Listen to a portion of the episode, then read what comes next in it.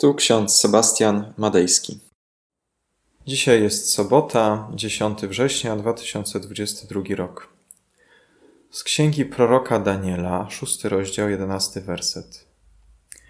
Daniel miał w swoim górnym pokoju okna otwarte w stronę Jeruzalemu i trzy razy dziennie padał na kolana, modlił się i wysławiał swojego Boga. Oraz list do Rzymian, 12 rozdział, 12 werset.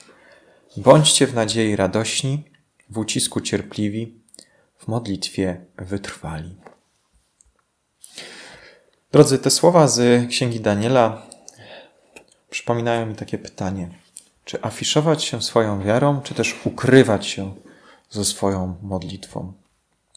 Dwie skrajności, które mogą z pozoru być dobre, ale tak naprawdę przynoszą szkodę.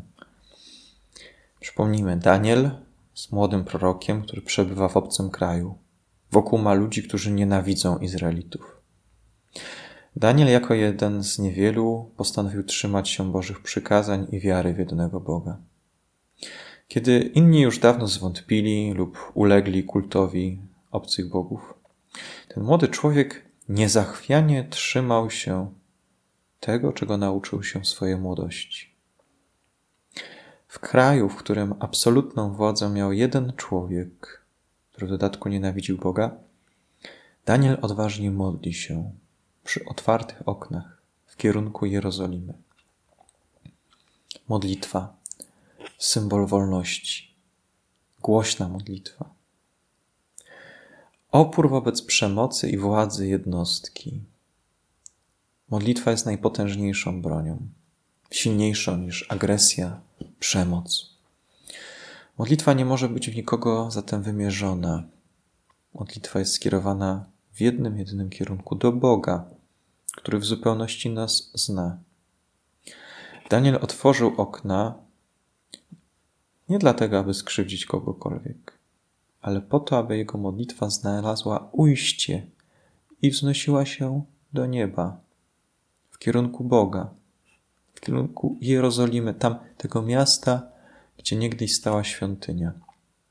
Tam już nie ma świątyni, ale zostaje ta modlitwa skierowana w górę.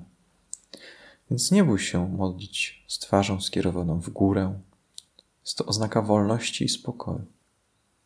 Nie, nie, nie bój się modlić z głową pochyloną w dół. Jest to symbol pokuty i żalu za grzech. Takie modlitwy są nam potrzebne. Jedna bez drugiej nie istnieje. W do Rzymian apostoł Paweł napisał: Bądźcie w nadziei radości, w ucisku cierpliwi, w modlitwie wytrwali. Modlitwa powinna być wytrwała. Cierpliwa modlitwa wiele może zdziałać. Powinniśmy modlić się za tych, którzy nas skrzywdzili, którzy źle nam życzą. Gdybyśmy modlili się tylko o tych, których lubimy, niczym nie różnilibyśmy się od pogan. Tak samo modlitwa za kogoś nie może być skierowana przeciwko komuś. Taka modlitwa jest klątwą, a tego chrześcijanie nie powinni praktykować. Prawdziwa, dobra, budująca modlitwa to taka, która jest skierowana tylko i wyłącznie do Boga przez Jezusa Chrystusa w mocy Ducha Świętego. Inne modlitwy nie przynoszą pożytku. Są słowami, które być może i szczerze e, są formułowane, ale nie znajdują odpowiedzi.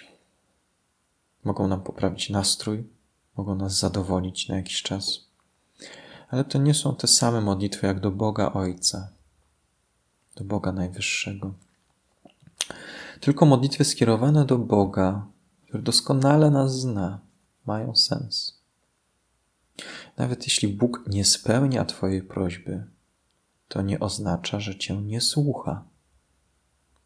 Bóg daje nam to, czego potrzebujemy, nie zawsze to, czego chcemy. I zadba o nas i uratuje we właściwym czasie, którego ani Ty, ani ja nie znamy. Zatem skuteczność modlitwy wcale nie polega na tym, że jej słowa odnajdują wypełnienie w konsekwencji zdarzeń. Takie myślenie to jest myślenie magiczne. Skuteczność modlitwy polega na tym, że to Ty poprzez modlitwę zmieniasz myślenie o sobie i o świecie. Zmieniasz myślenie o swoim bliźnim. Czyli zamiast prośby o to, aby Bóg zmienił bliźniego, lepiej pomódl się o to, aby Bóg zmienił ciebie. Są młodzi ludzie, którzy modlą się mniej więcej w takich słowach: Panie Boże, spraw, aby ona mnie pokochała.